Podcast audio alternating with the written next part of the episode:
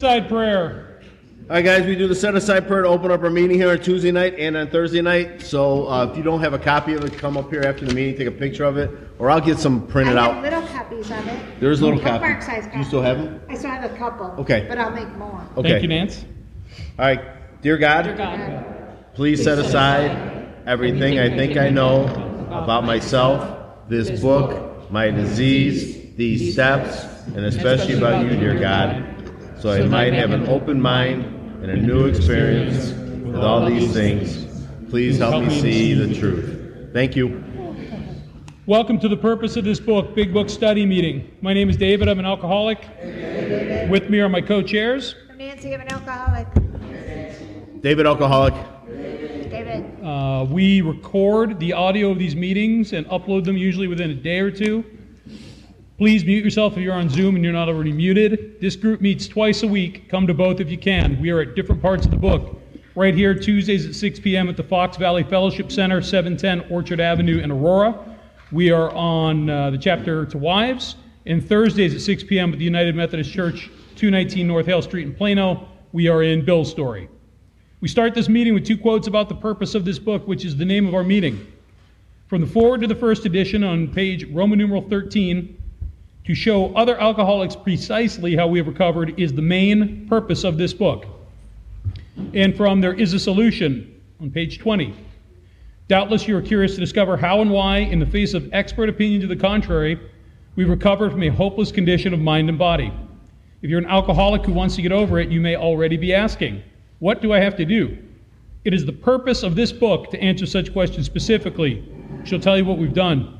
Eddie, will you please come read the preamble? Sure. Thank you. And Amy, do you mind handing that basket to Minor or somebody? We're going to pass the basket for the seventh tradition as well. Good evening, everybody. My name is Eddie, and I'm an alcoholic. Hi, Eddie. How you doing, everybody? AA Preamble. Alcoholics Anonymous is a fellowship of people who share their experience, strength, and hope with each other, that they may solve their common problems and help others to recover from alcoholism. The only requirement for membership is a desire to stop drinking. There are no dues or fees for AA membership. We are self-supporting through our own contributions. AA is not allied with any sect, denomination, politics, organization, or institution. Does not wish to engage in any controversy, neither endorses nor opposes any causes. Our primary purpose is to stay sober and help other alcoholics to achieve sobriety. Thank you, Eddie. Say, You're uh, welcome. are there any AA anniversaries today or in the past week?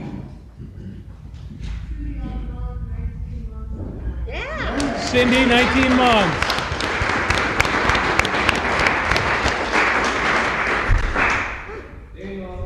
Daniel? Nine months for Daniel.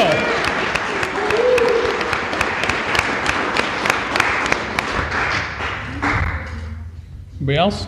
Nance, any uh, announcements? I don't know anything. No. Okay, I know nothing. Maybe. Oh, tick. Yeah, we do have an event coming up. You want to tell us about it, Gina? I think I might have tickets too. March 26th, taco dinner here, uh, followed by a speaker meeting. The taco dinner is $10 per person for advance tickets. I have them.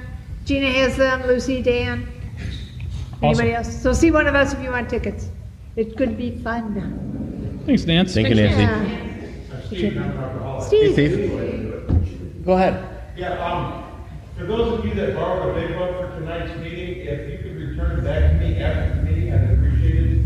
Um, those are club books and we were a little lower than I thought, so, if, you know, if you get some time to bring it back, if you do have them for purchase, Yeah. I'll let the litter. See all the same people who have tickets for the event. We also have fees for literature, so we'll set you up. Yeah, thank you, Steve. Hey, Steve. I I already forgot, Steve, so thank you. I had forgotten already. This meeting is to study the program of recovery in the, does everybody have a book? That being said, anybody not have a book? I got one more up here. Okay. So this meeting is to study the program of recovery in the big book. We read and emphasize the instructions, promises, prayers, questions, warnings, and other important information. We believe that we cannot get well unless A, we know what is wrong with us, B, what is the solution to that problem, C, what is the action to get to the solution. Fortunately, the answers are in the book. We're not experts, and none of these thoughts are ours. Everything we share has been given to us from the fellowship. The big book was written a long time ago, and there are some unfamiliar words. As needed, we will give the definition from a big book dictionary. Please ask at any time for us to pause and look up a word our dictionary person is. Amy, alcoholic and addict. Hi, Amy, if you have questions, please ask at any time. We'll do our best to answer. If we don't know or the question is off topic, we promise to get back to you after the meeting. Occasionally, we'll check in with the group to see if anyone has comments. Please keep any comments tightly related to what we're talking about today, and please save your comments until we specifically ask for them, and then come speak into the mic so the people online can hear and so that it records well for uh, the podcast. Okay, with all that being said, we're going to move on to today's reading. We are picking up at the bottom of page 108. We're in the chapter to wives.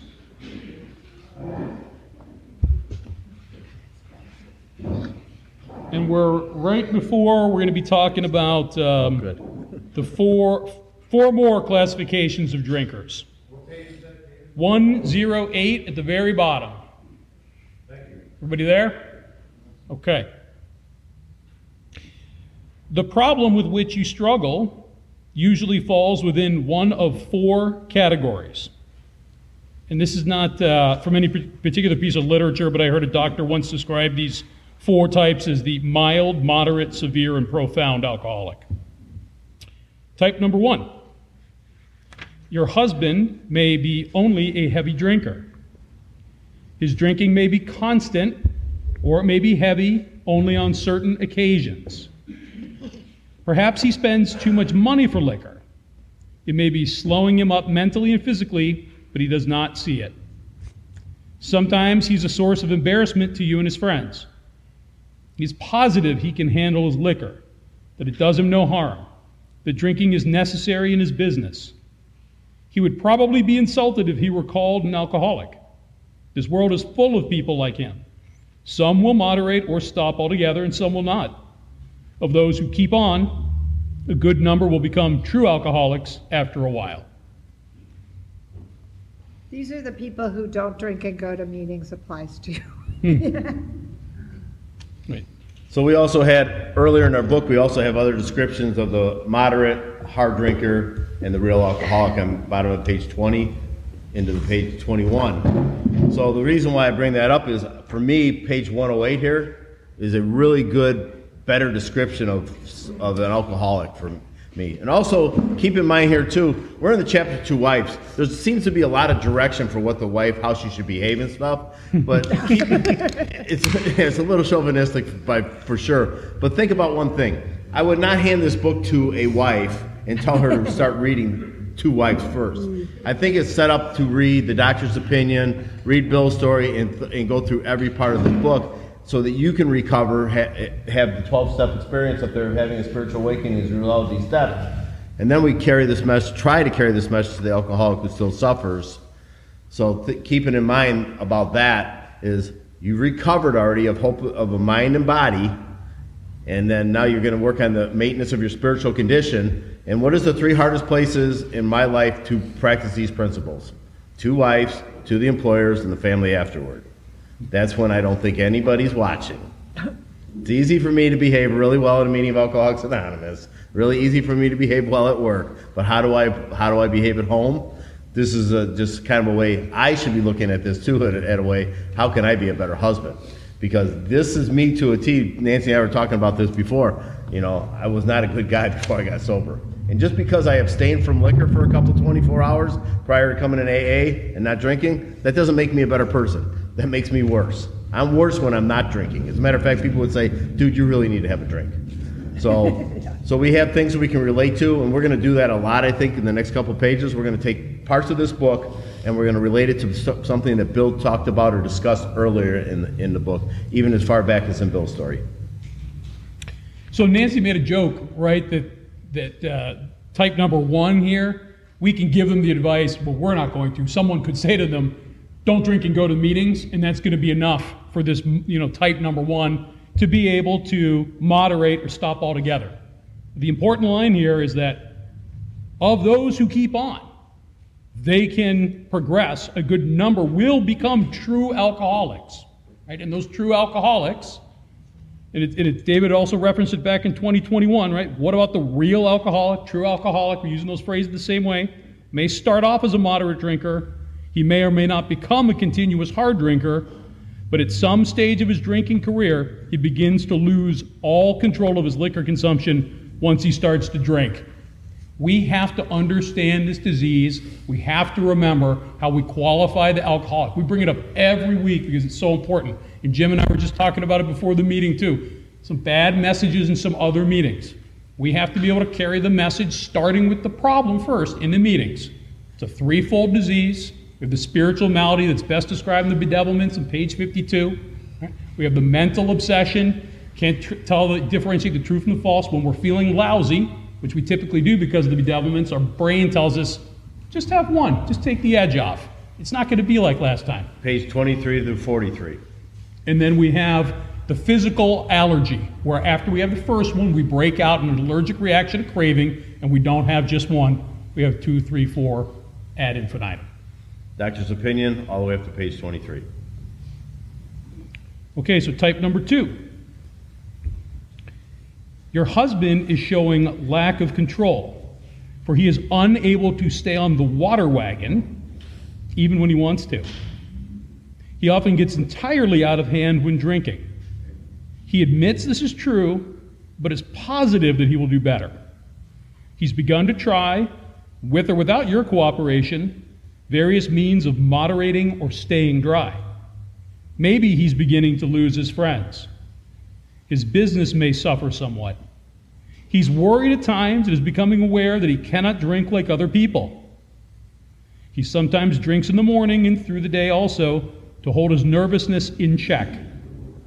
He is remorseful after serious drinking bouts and tells you he wants to stop.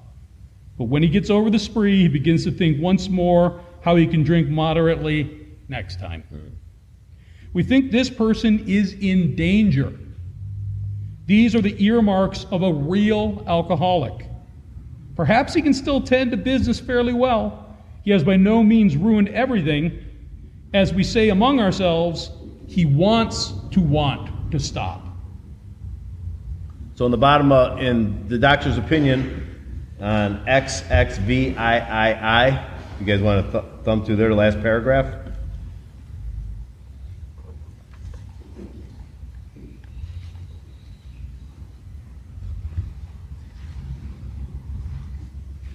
Says men and women drink essentially because they like the effect produced by alcohol. The sensation is so elusive that while they admit it's injurious, they cannot, after a time, differentiate the true from the false. To them, their alcoholic life seems like the only normal one.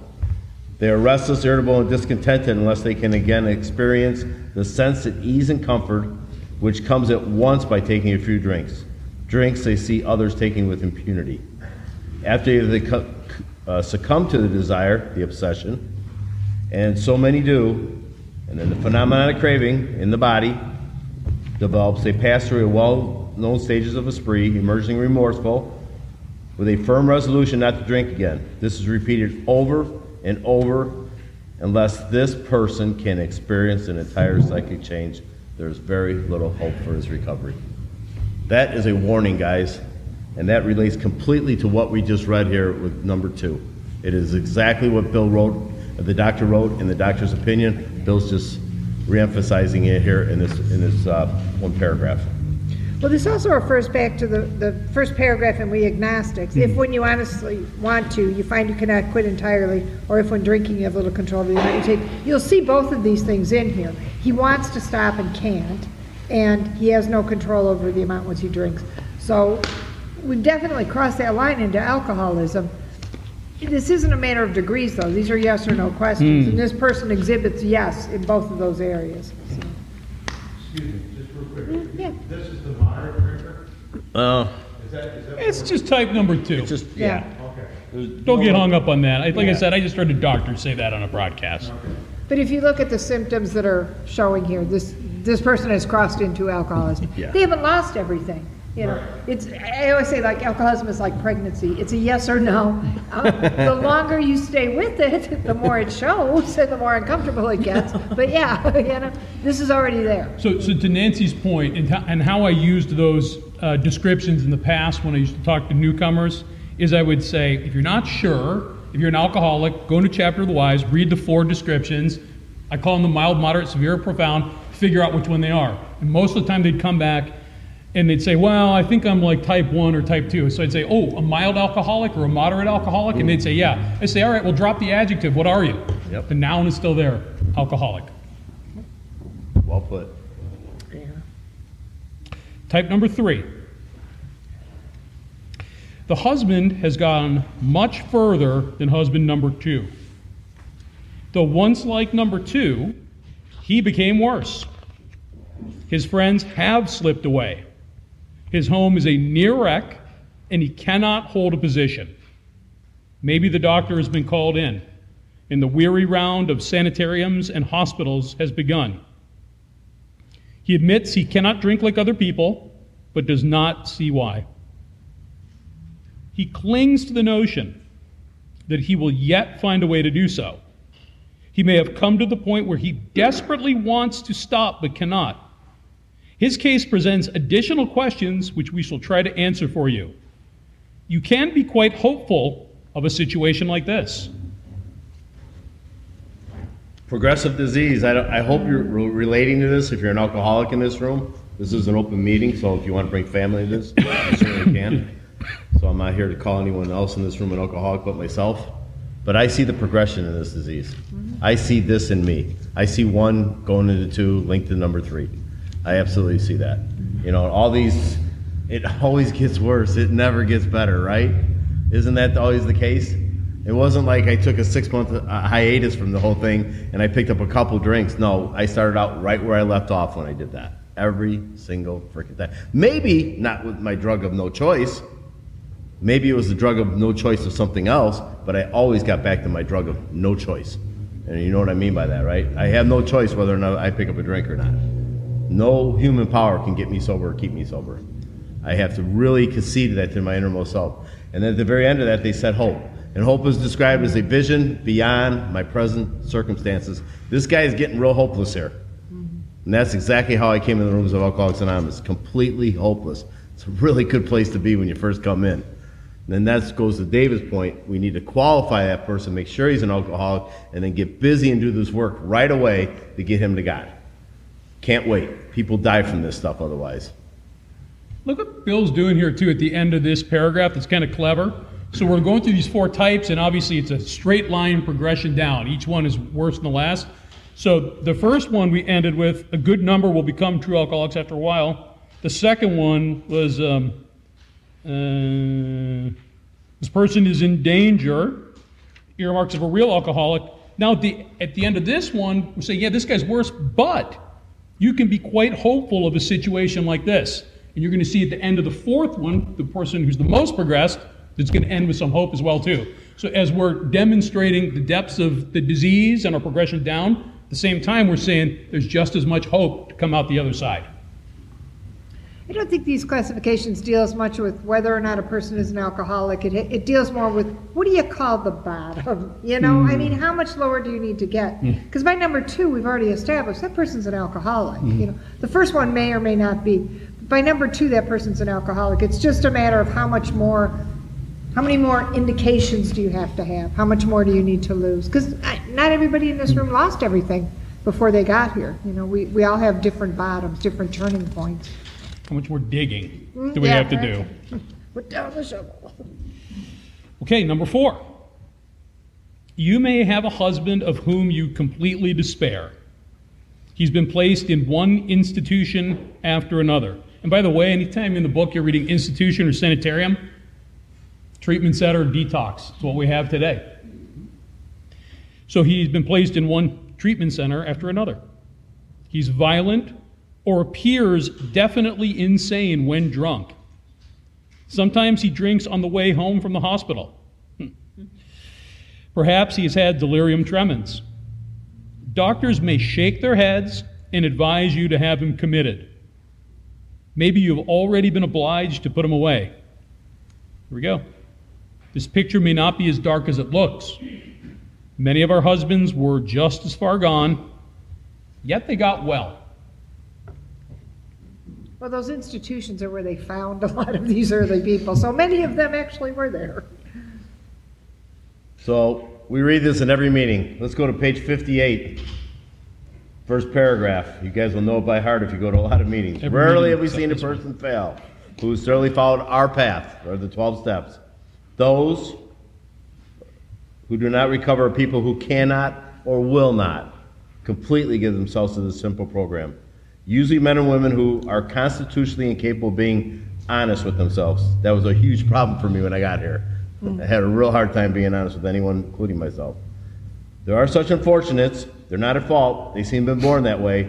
They're naturally incapable of grasping and developing a manner of living which demands rigorous honesty. Their chances are less than average. There are those too who suffer from grave emotional mental disorders, but many of them do recover if they have the capacity to be honest. Doesn't matter where you're at and how far you've dug that damn hole.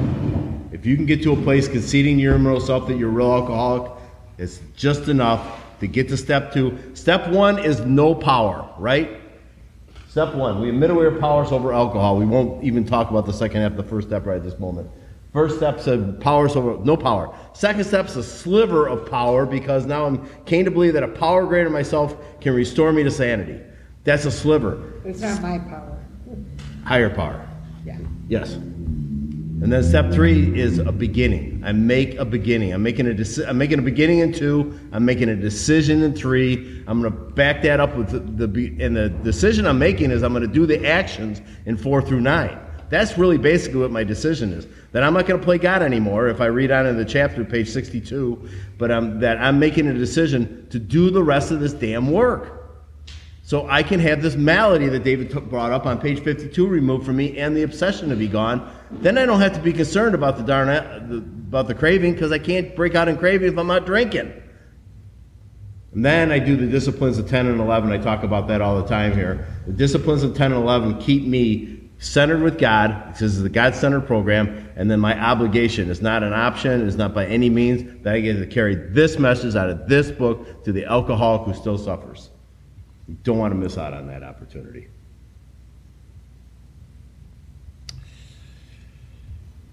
Let's now go back to husband number one. Now, here's more. Oddly enough, he is often difficult to deal with. He enjoys drinking, it stirs his imagination. His friends feel closer over a highball. Perhaps you enjoy drinking with him. Remember, this is to wives. Perhaps you enjoy drinking with him yourself when he doesn't go too far. You've passed happy evenings together, chatting and drinking before your fire. Perhaps you both like parties without, uh, which would be dull without liquor. We have enjoyed such evenings ourselves. We had a good time. We know all about liquor as a social lubricant. Some, but not all of us, think it has its advantages when reasonably used.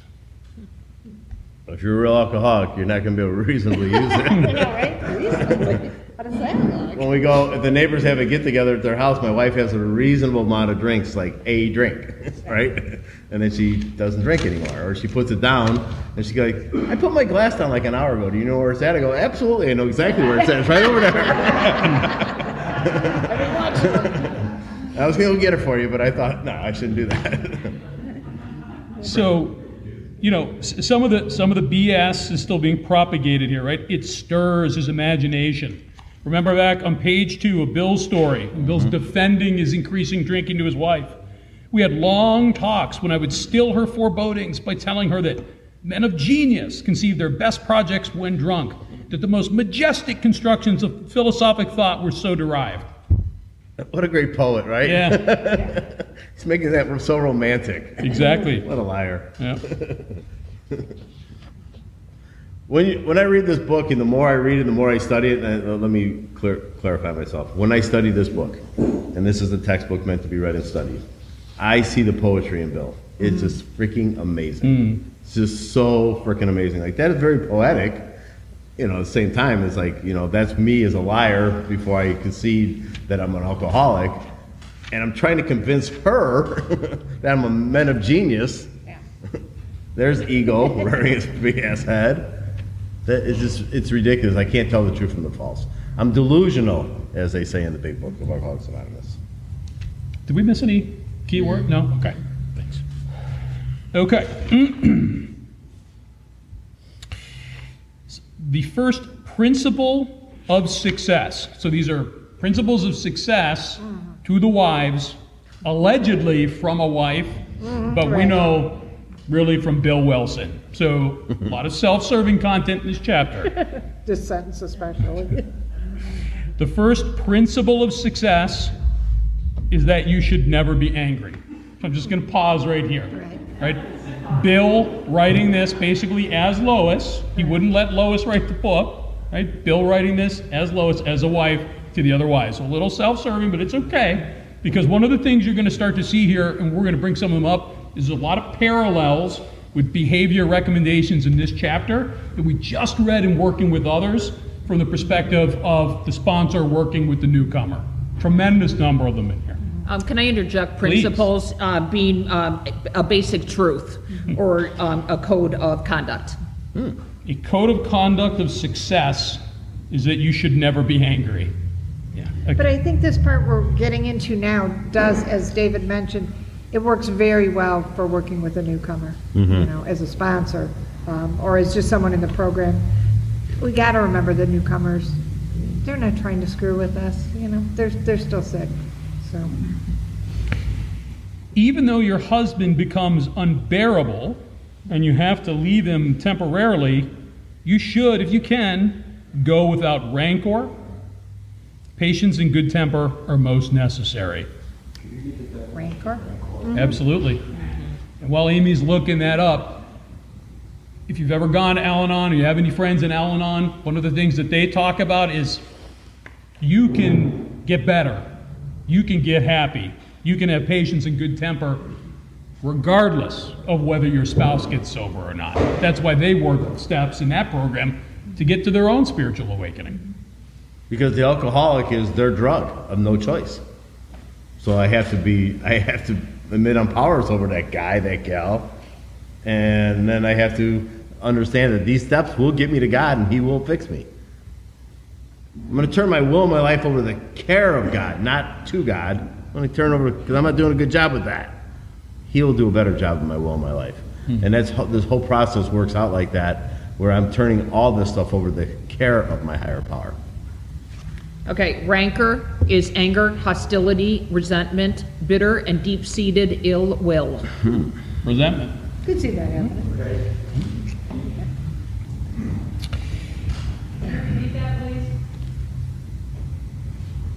Anger, hostility, resentment, bitter, and deep-seated ill will. Our next thought is that you should never tell him what he must do about his drinking. Or anything else for that matter. Don't tell me ever what to do. This is why we don't show this to our spouse. I would hammer them over, you can't tell me what to do, you know, I would use this as a weapon. Yes. I got a question. So what is be like, he's writing this, what is be like an ego image coming forward? He's telling people, don't be angry at me, or don't be this, or don't be that. Would that be like, you know, Let's talk about it afterwards. Yeah. So, our next thought is that you should never tell him what he must do about his drinking. So, direction to the wives, and then the rest of this paragraph is a bunch of, or else here's what's going to happen. Right, Right, which so- is bullshit. Right.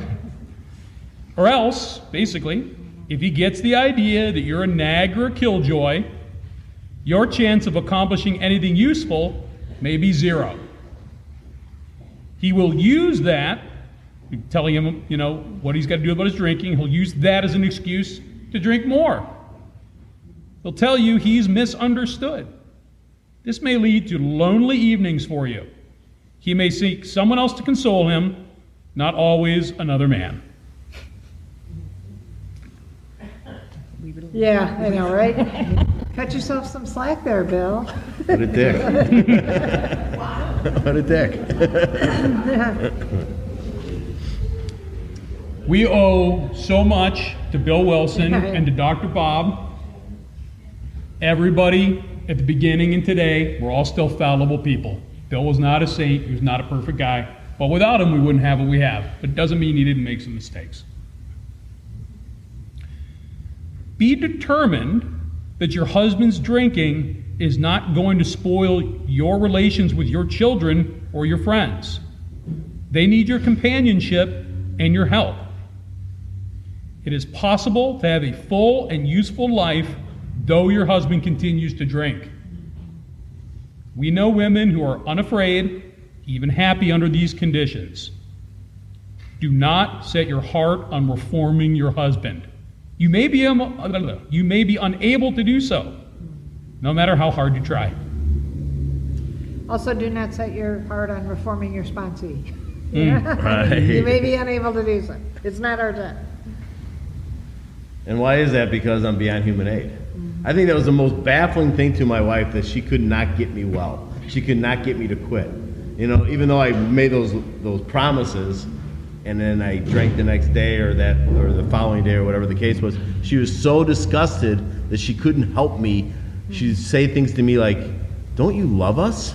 Like, why would you continue to do this? Why are you you're harming yourself? You haven't been to work in two weeks. We need a paycheck. All these things." And she's trying to fix me, and it just I'm beyond human aid. Mm-hmm. And until I get in here and I look in this text, I, I don't know that. I think that some, just get that promotion at work. Maybe if she just did that paragraph above and didn't get angry at me, become a ah. killjoy and a nag, I maybe, get, that's a lie. That's not true. I'm beyond human aid. But I'm also beyond human reasons for drinking. You hmm. know, I don't drink because of the way other people treat me. I drink because I'm an alcoholic. And, you know, that might be the story I make up about it. I'll blame you. That's bullshit. And, and I think by this point in the book, we know that. Hmm. And you know, these sentences in the middle is just restating what we talked about a few minutes ago. It's possible to have a few and u- a full and useful life, though your husband continues to drink. We know women who are unafraid, even happy under these conditions. Why? Because they've had a spiritual awakening by working these steps in an Al-Anon program or through some other means. The husband, the wife, whatever, can keep drinking, but the spouse can can move on and have a, a solid existence. Do you want to tell us? Or by having another friend. Yeah, Chris said, or by having another, another another friend, quote unquote. Thank you for your contribution, Chris. I know it had to be good because you're giggling. Yeah, my wife. Oh, okay. Ooh. Well, there's a story. Yeah. We know these suggestions are sometimes difficult to follow, but you will save many a heartbreak if you can succeed in observing them. Your husband may come to appreciate your reasonableness and patience. This may lay the groundwork for a friendly talk about his alcoholic problem. Try to have him bring up the subject himself. Be sure you are not critical during such a discussion. Attempt instead to put yourself in his place. Let him see that you want to be helpful rather than critical. So laying that groundwork for a friendly talk about his alcoholic problem is like 12 step prep. You know, just kind of having that, even like uh, Nancy's relating it to working a one-on-one with the sponsee, I, I, I can see the parallels there exactly. You know, and during such a discussion, uh, attempt instead to put yourself in his place. That's what I should be doing when I'm sitting across the table from a guy that is a, got that hopeless look in his eye. I, if I don't do that, I may forget how hopeless I was when I got here. Things look pretty rosy when I leave here and I go home, right? I mean, I've learned how to have a relationship with my wife. I've learned how to have a career. I have neighbors and friends and all this.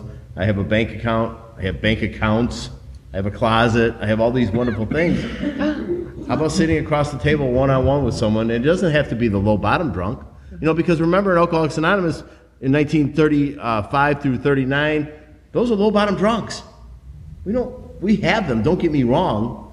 Maybe not in this area as much as we do if we went on the south or west side of Chicago, But when I go to those kind of meetings, yeah, one on one, sit across from them. Put yourself. I got to put them myself in their shoes too.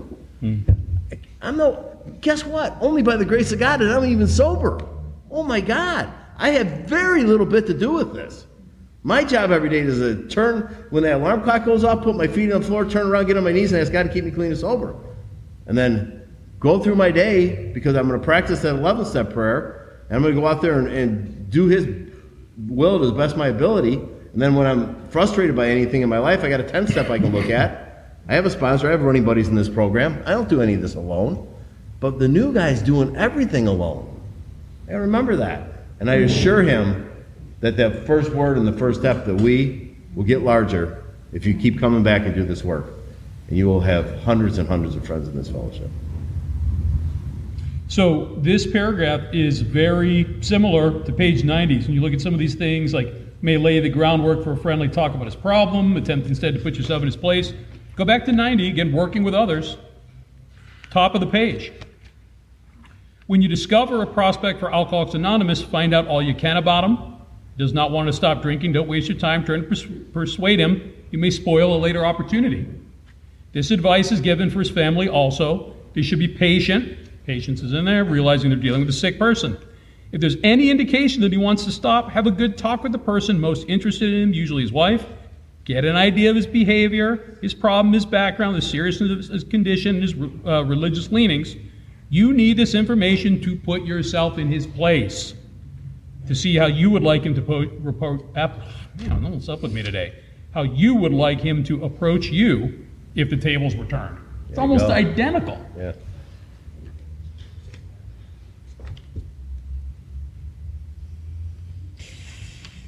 When a discussion does arise, you might suggest he read this book, or at least the chapter on alcoholism. Tell him you've been worried, though perhaps needlessly. You think he ought to know the subject better, as everyone should have a clear understanding of the risk he takes if he drinks too much. Show him you have confidence in his power to stop or moderate. Say you do not want to be a wet blanket that you only want him to take care of his health. Thus, you may succeed in interesting him in alcoholism. So, here's all the manipulation tactics to take, basically. Is that wrong? Hmm. So, there's some more parallels here to working with others. Suggesting you read this book or at least a chapter on alcoholism, page 94. Talks about lending the alcoholic prospect your book. And, you know, having a clear understanding of the risk he takes if he drinks too much. Educating himself a little bit about the disease. Goes back to page 35. It was either Jim or Fred. I always get those two confused. They go to see him in the hospital. We told him what we knew of alcoholism. Question, Steve? Yeah, just real quick, what, what, you said suggest to on page what, it was the first time? Uh, What? Uh, page 94. Page 94. the- About it's- lending him your book. It's the Sorry. last sentence on page 94.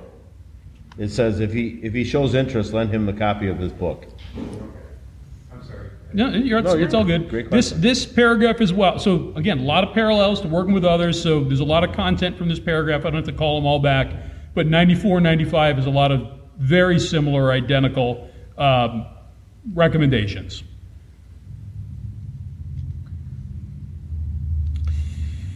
He probably has several alcoholics among his own acquaintances.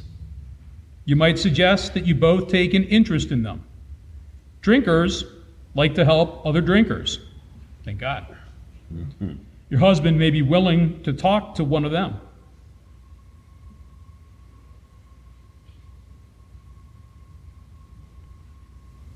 Nothing? Uh, no. Yeah. Had some note for. Yeah, we'll move on. Yeah, I'm thinking he hasn't even quit drinking yet, so he's probably not that helpful. But If this kind of approach does not catch your husband's interest, it may be best to drop the subject. But after a friendly talk, your husband will usually revive the topic himself. This may take patient waiting, but it will be worth it. Meanwhile, you might try to help the wife of another serious drinker. If you act upon these principles, your husband may stop or moderate. So this goes back to what David said. I mean, I c you guys, it's really the whole thing, and anything on page 94 and 95. It, it, working with others is a good way. To, there's good reference points to looking at to wives. So I, I'm not going to read both pages, of course, just waste of time. But you can go back and do that and see how that relates to that paragraph and the prior paragraph. And also, you know, there's a service recommendation here too.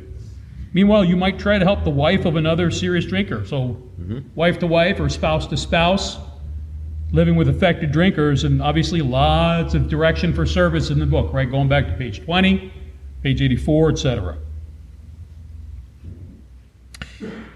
Suppose, however, that your husband fits the description. So, number two, jeez, that was all related back to husband number one. Okay.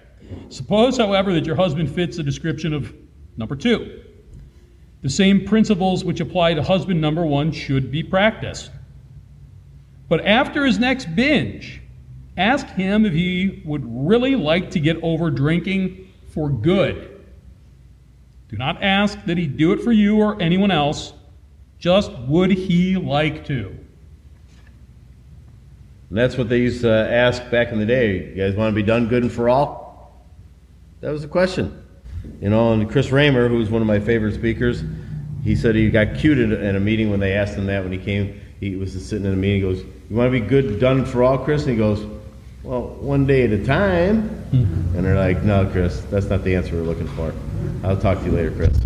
They walked away from him. They want to work with an alcoholic who's serious and wants to get better. And Chris grabbed him and he said, "No, I want to be done good for all."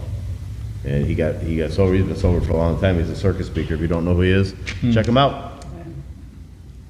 So another reference though, back to working with others, page 90, Sun Tzu, third paragraph, right in the middle. Let his family or friend ask him if he wants to quit for good and if he would go to any extreme to do so. If he says yes, then his attention should be drawn to you as a person who has recovered.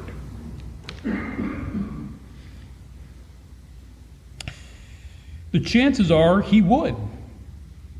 Show him your copy of this book and tell him what you have found out about alcoholism. Show him that as alcoholics, the writers of the book understand. Tell him some of the interesting stories you have read. If you think he will be shy of a spiritual remedy, ask him to look at the chapter on alcoholism. Then perhaps he will be interested enough to continue. So they've asked us a couple of times to go back to read chapter ch- chapter three more about alcoholism, in case we're unsure. But when we started that paragraph out, the chances are he would show him your copy of the book and tell him what you have found out about alcoholism. I've studied this book. My obligation now to tell him how this thing is laid out. I brought it up earlier in the meeting. Doctor's opinion in the first 23 pages addresses just the body. What happens to me when I take a drink? I break out in craving. That's what happens. I can't control the amount I drink once I have the first one. Page 23 through 43, just about the mind, the obsession of the mind. That it tells me it's okay. I believe the lie that I can pick up another drink. Page 44, 45, in a paragraph on 52, brings up exactly that about the malady, the second half of the first step that says our lives are unmanageable. Almost half the book, 103 pages are where the whole, uh, where the program of action is, right? We have dedicated almost 53 total pages just to the first step. Is the first step, the foundation of that step, very important? It is vital that I understand the first step. That is why, if I'm working with a new guy that keeps going back out and out and out, I'll never give up on him. Why? Because I understand the first step. I understand the powerlessness in the first step.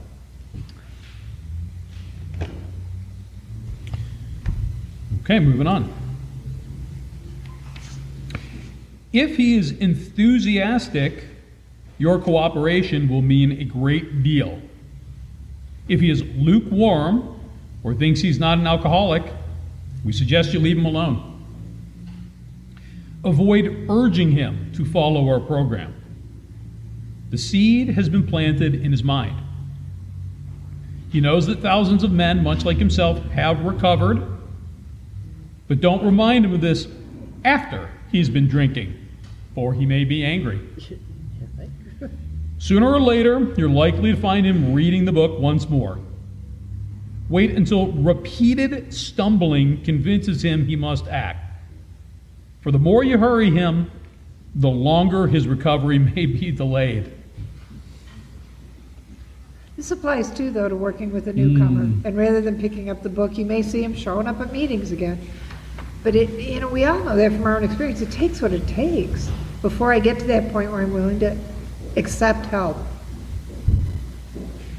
So, again, we talk about referencing back. So, in that first, second sentence, if he's lukewarm or thinks he is not an alcoholic, we suggest you leave him alone. Back to page 90, in working with others, top of the page. When you discover a prospect for, uh, for Alcoholics Anonymous, find out all you can about him. If he does not want to stop drinking, don't waste your time to try to persuade him. We know why. It's going to waste the time. Work with someone else. And then the seed has been planted in his mind. You will, I will be there for you. When you're done, good and for all, give me a call, dude. I'll be there. I'll be there on Tuesday night, 6 o'clock. I'll be there Thursday, 6 o'clock. You don't have to remember my schedule, but that's what I remember my schedule.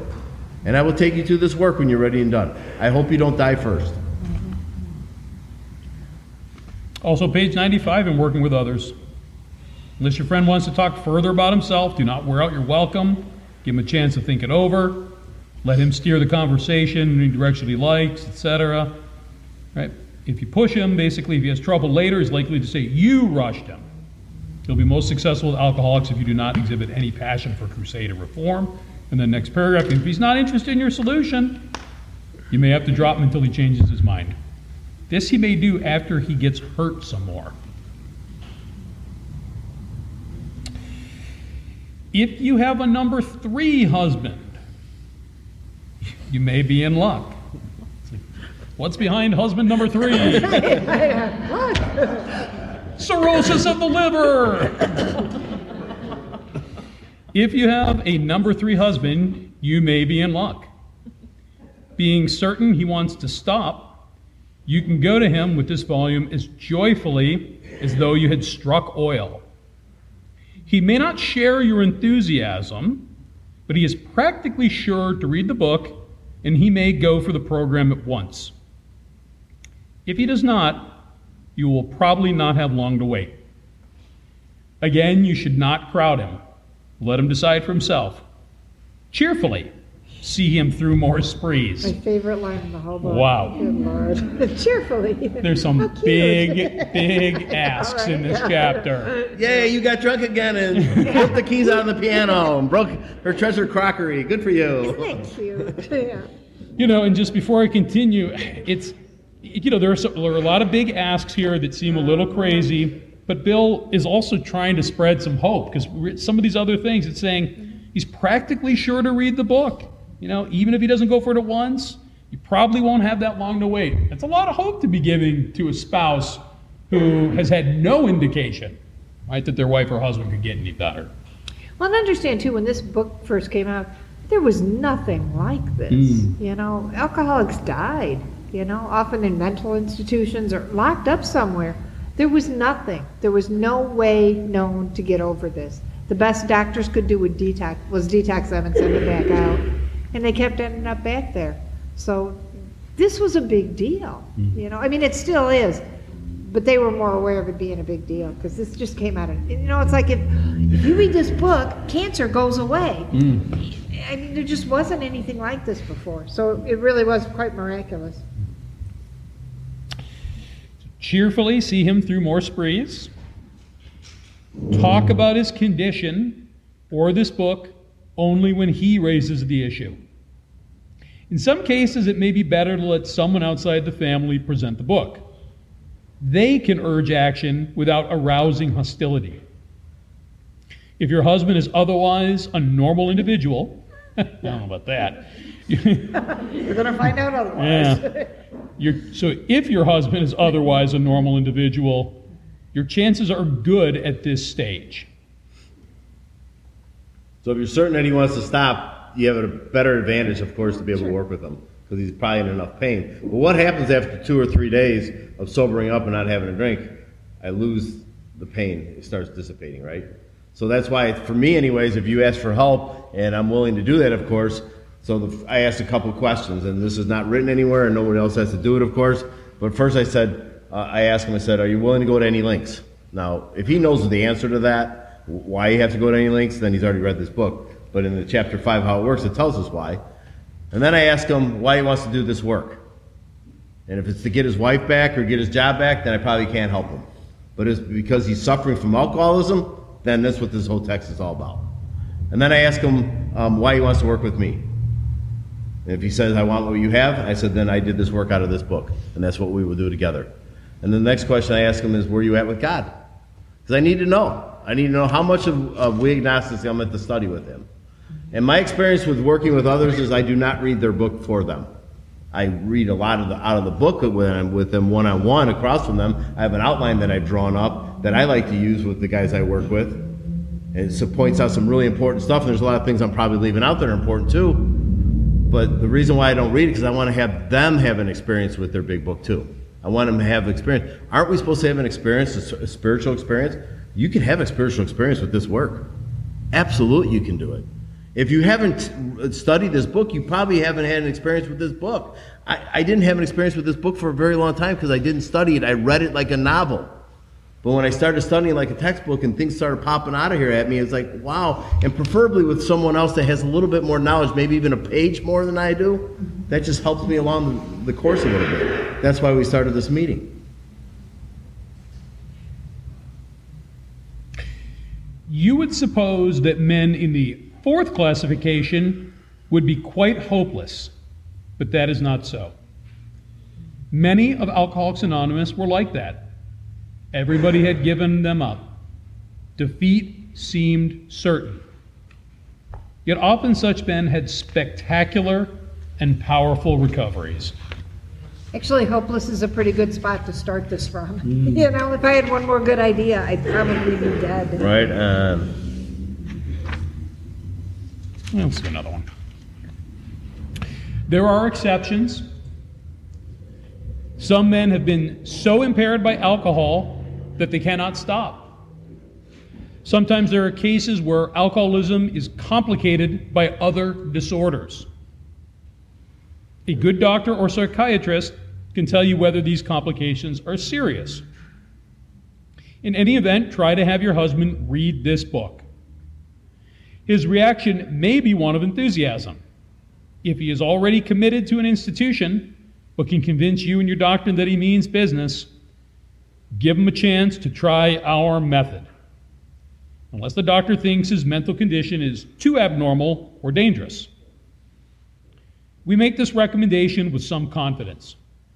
For years, we've been working with alcoholics committed to institutions. Since this book was first published, AA has released thousands of alcoholics from asylums and hospitals of every kind. The majority have never returned. The power of God goes deep.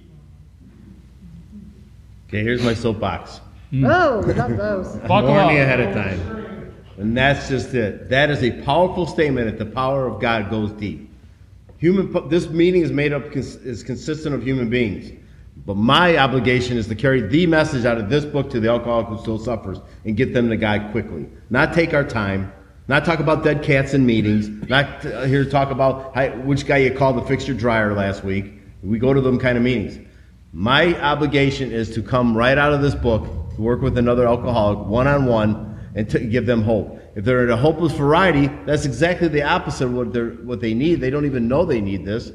And then he talks about give them a chance to try our method. The method is our 12 steps. It's the only solu- it's a solution that we offer up here. We make this recommendation with some confidence. What they mean by that is that's their experience. That 75% of the people in Alcoholics Anonymous that came in stayed sober after a time. 70, we don't have anywhere close to those kind of numbers today. Not even close. And it goes back to coming in the meeting when the new guy comes in. I need to greet him, Take the time to qualify him to see if he's a hard drinker, a moderate drinker, or a real alcoholic, and then ask him if he would like to do the work out of this book.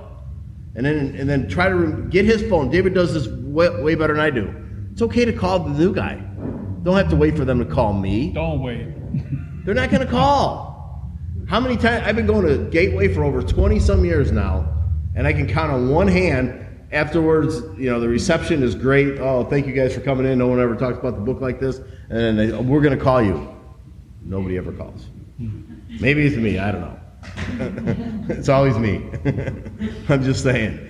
But the thing is, is like, and then the last thing I try to do is remember his name, write it down somewhere. So when I see him the next day, maybe at a meeting, that I, I we all like to be welcomed. Man, I went to my first meeting of Alcoholics Anonymous, and Tom's over there, and he he welcomed me in a meeting of Alcoholics Anonymous like like I felt like I've been there all my life. Kenny Baker was there. I, I was so attracted and so so afraid at the same time. I didn't know if I should cry or shit myself. It's like, oh my god. Luckily, I think I just cried. But I kept coming back because the people in that meeting were welcoming.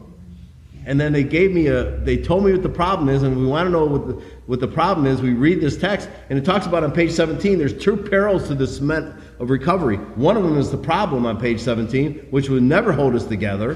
That's what we learn in jail. Everybody in jail is there for the same reason. But the guaranteed common solution on the bottom of page 17, that's what binds us. I just started sponsoring a guy. I saw him for the second time in a meeting a couple Fridays ago. He's in a mess. He talked about the meeting. Oh, I'm going to meetings, but I just can't stop drinking, and on and on and on. That's the short version of what he said. I went and I talked to him afterwards, and I said, dude, I'm going to dispel you the notion that attending meetings is going to help you recover from alcoholism. He looked shocked. All the meetings he was going to, I'm sure he wasn't listening, a lot of them, but he wasn't getting this message. What message? That we have a spiritual awakening as the result from these steps. It is our obligation to, yes, go to these other meetings where they're not talking about the real problem and they're not talking about the real solution and help some people save their lives. And I don't care if you're still early in recovery, if you can understand and can talk about three parts of the disease, that is an important message to carry to someone right away. Offer to sponsor. If you've never sponsored before and you don't have a big book sponsor, if you're a guy, call me. If you're a gal, well, maybe call Nancy, call my wife Becky, call a few of the other women who are strong in the book and you want to offer your services. You sponsor 17,000 women and ask for help. Oh my God, I got them through the first step. Now I don't know what to do. We will help you. But we must carry this message. People are dying. Jim told me right before the meeting. They just lost another guy. Went back out, overdose. Dead. This guy is dead. Right? David will tell you about the many people in his family who died from this disease.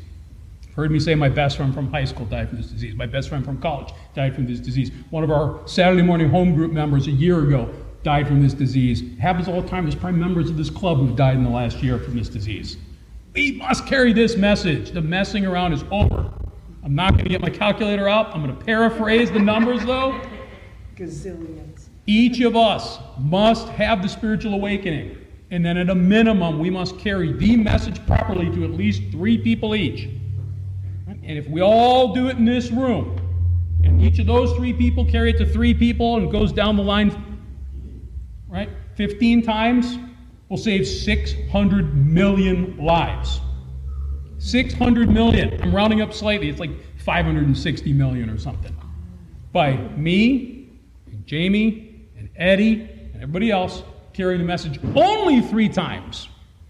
Which Right. is very low. Right. I'm sponsoring five people right now. Nancy's sponsoring 17,000, right? Do the math on that. Three, have my own building. three times, guys. Starting from me and the three people I carry it to, it's 15 million people. Then you multiply that by the 40 or 50 people in here. That's how we get to 600 million.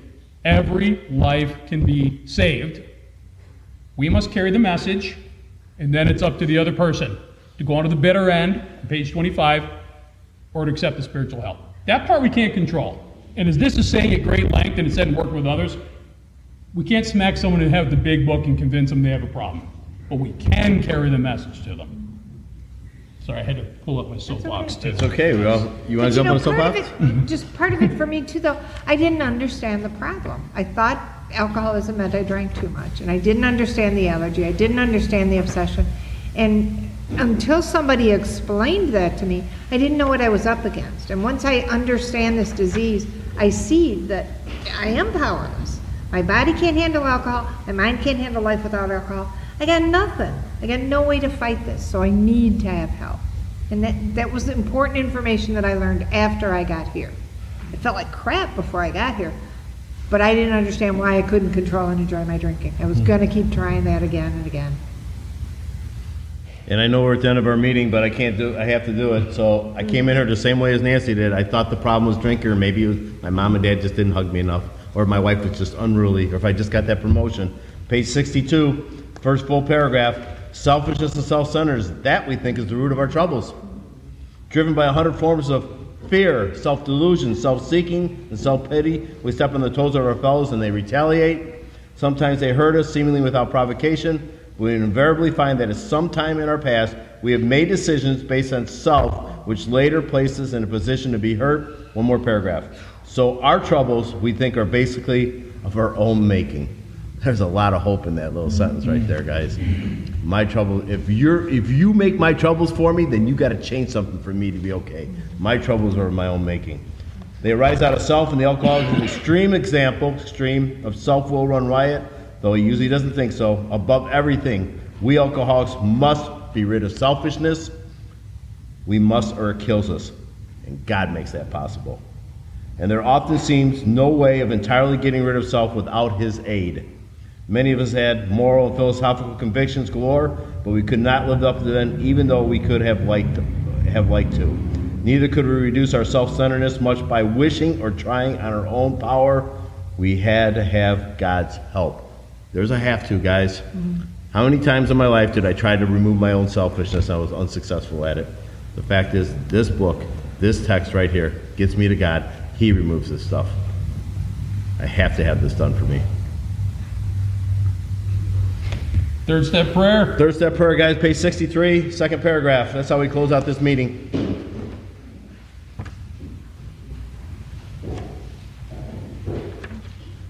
God, I offer myself to thee, to build me and do with me as thou wilt. Relieve me of the bondage of self, that I may better do thy will.